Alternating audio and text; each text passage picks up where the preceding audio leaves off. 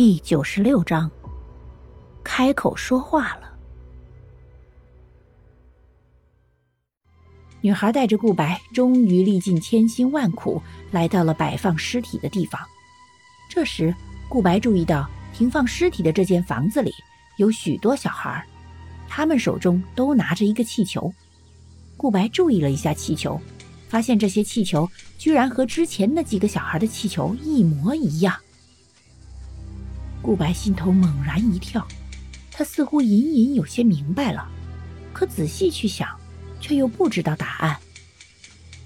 于是他走进停尸房，向着手握气球的其中一个小孩走过去，轻轻碰了碰男孩。男孩扭头看着顾白，说：“大叔，有什么事啊？”顾白指了指男孩手中的气球，然后说道。我们是不是见过呀？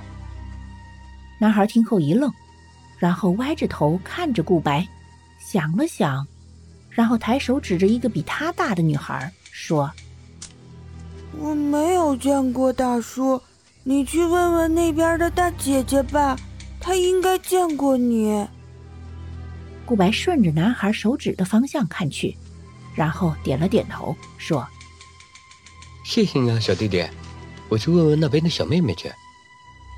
说完，他摸了摸男孩的头，一脸“你真是好孩子”的表情，令得跟在他身后的活人女孩不由得闭眼不忍直视。顾白走到窗口，又伸出手，然而他的手还没有触碰到女孩，女孩手中的气球却突然“砰”的一声炸开了。顾白眼睁睁看着女孩胸口出现了一个黑窟窿。然后，女孩开始大哭起来，还不停的喊疼。围在停尸房的那些手握气球的小孩们纷纷跑进，围在女孩周边，异口同声的说：“冰儿姐姐，你没事吧？”顾白一惊，猛然看向活人少女，他有点不确定的说：“你刚刚有没有听到他们在喊冰儿姐姐？”少女没有回答顾白的话。反而脸色大变，快速向门外跑去。顾白一愣，有些不明白少女为何有这么大的反应。直到他看着那些围着女孩的孩子们纷纷扭头看向自己时，顾白才惊觉不对劲。因为那些小孩子的双眼突然亮了起来，他们几乎是异口同声地说：“大叔，留下来帮帮冰儿姐姐好不好？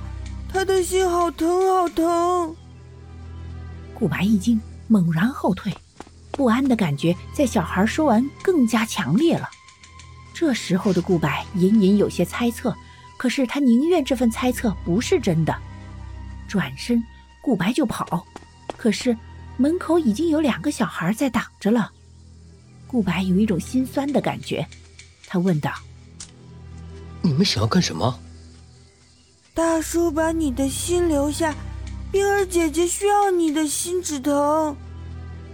小孩子童言无忌的话，却是给予顾白最大的攻击。顾白当下毫不犹豫的就拒绝说：“不行，把我的心给了他，我就不能活了。”顾白的拒绝太过坚决果断，这群孩子也知道顾白是不会同意的，于是他们脸上露出了狰狞，目光透着凶恶的狠光，放下狠话说。大叔，你不答应，我们就亲自去拿了。顾白心底一惊，听到这群孩子的话，他感觉自己浑身发冷。然而这里却无人能够救他。当他想起唯一的活人那个少女时，却绝望的发现，那个少女早在他开口说话的时候就面色大变的逃了出去。顾白不禁苦笑。女孩的确是告诫过他不准开口说话，可是看到这群手中拿着气球的孩子，他一激动，居然给忘了。所以说，原来他是把自己给坑了个凄惨呐！给我通通滚！听到令他熟悉的声音时，顾白不禁热泪盈眶。原以为少女丢下自己跑了，就不会再回来了，却没想到。少女居然会回来救他！大叔，快跑啊！没看见我刚刚都往门外跑了吗？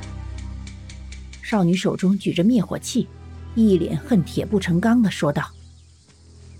顾白有些心虚的说：“对不起，我没有听从你的告诫，而且还开口说话了。”本集播讲完毕，下集更加惊悚，记得要听啊！